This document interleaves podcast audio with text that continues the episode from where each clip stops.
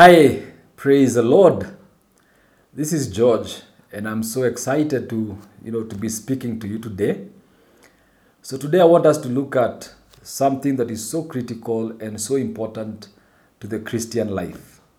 How God speaks.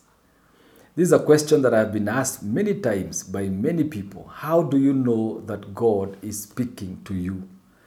And and you know, uh, as much as we may think that we know how God speaks, it's always good to always remind ourselves. Even if God speaks to you, it's always very important to remind ourselves. So I'm going to give you several ways uh, that God speaks to us.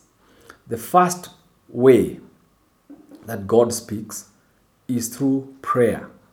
When you pray, God begins to speak to you. So I want to encourage every Christian to be at a place of prayer. Never despise prayer. Do not ignore praying. And when you don't pray, you don't have power.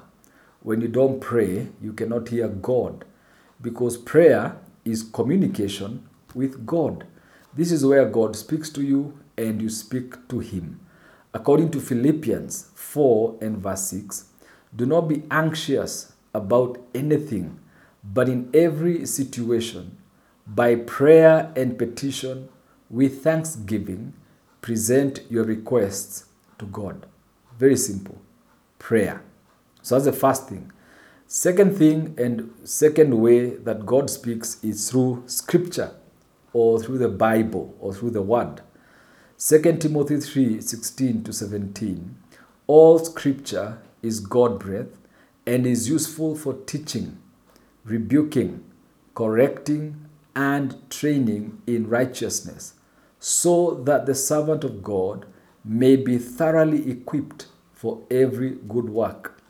God speaks through the Bible.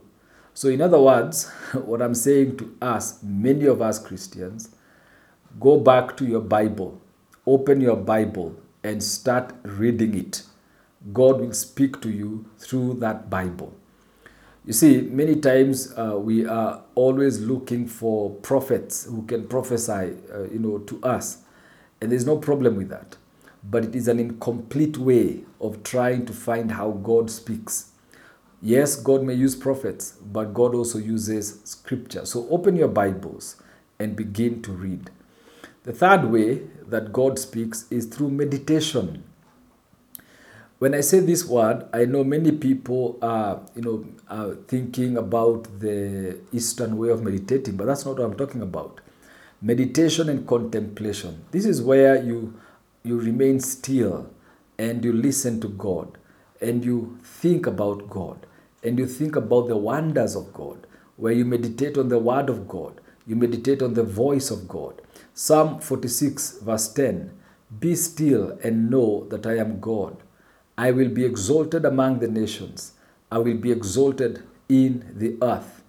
Begin to practice meditation. These are these I have found to be a very powerful thing in my own life. Whereas I take time and, and just sit and think about heaven and think about Jesus and think about God and think about His Word and the things that He has spoken into my life. And this has become a profound aspect of my life, very, very foundational. So please begin to meditate. And when you meditate, you will hear the Lord. Number four, fourth way how God speaks is through the inner voice or what is commonly known as intuition. There are moments in your life you will feel as if um, you're being guided. There is an inner voice, there's someone or something speaking to you. Uh, you know, I remember when I was young and I would hear or feel, uh, let me use the word feel, and I would feel like doing something or going somewhere. And I would say, Oh, something is telling me. And one of my spiritual leaders, uh, my father in the faith, would tell me, don't say something don't say something is telling you just say the holy spirit is speaking to you and so i learned that the lord speaks uh, with those silent uh, that silent voice through intuition john 10 verse 27 says my sheep listen to my voice i know them and they follow me These are, this is the voice of the Holy Spirit. When God speaks, sometimes He uses this voice where you know that you know that you know whatever you're supposed to do is right or wrong, or where you know 100% sure of the time that you need to do something, but you're not doing it. So, uh, inner voice. Number five, God speaks through signs and symbols. He speaks through signs. And we have seen in Egypt, uh, in the Bible, when the, you know, he was going to deliver the children of Israel, and he spoke through signs, and he provided 10 signs, 10 miracles that he was with the Israelites. Psalm 19, verse 1 says, The heavens declare the glory of God, the skies proclaim the work of his hands. Whenever, whenever you look at the heavens, whenever you look at the sky, remember God is speaking through signs and symbols or signs and wonders. It is a sign from God. Then, number six, which is mostly common, is dreams and visions.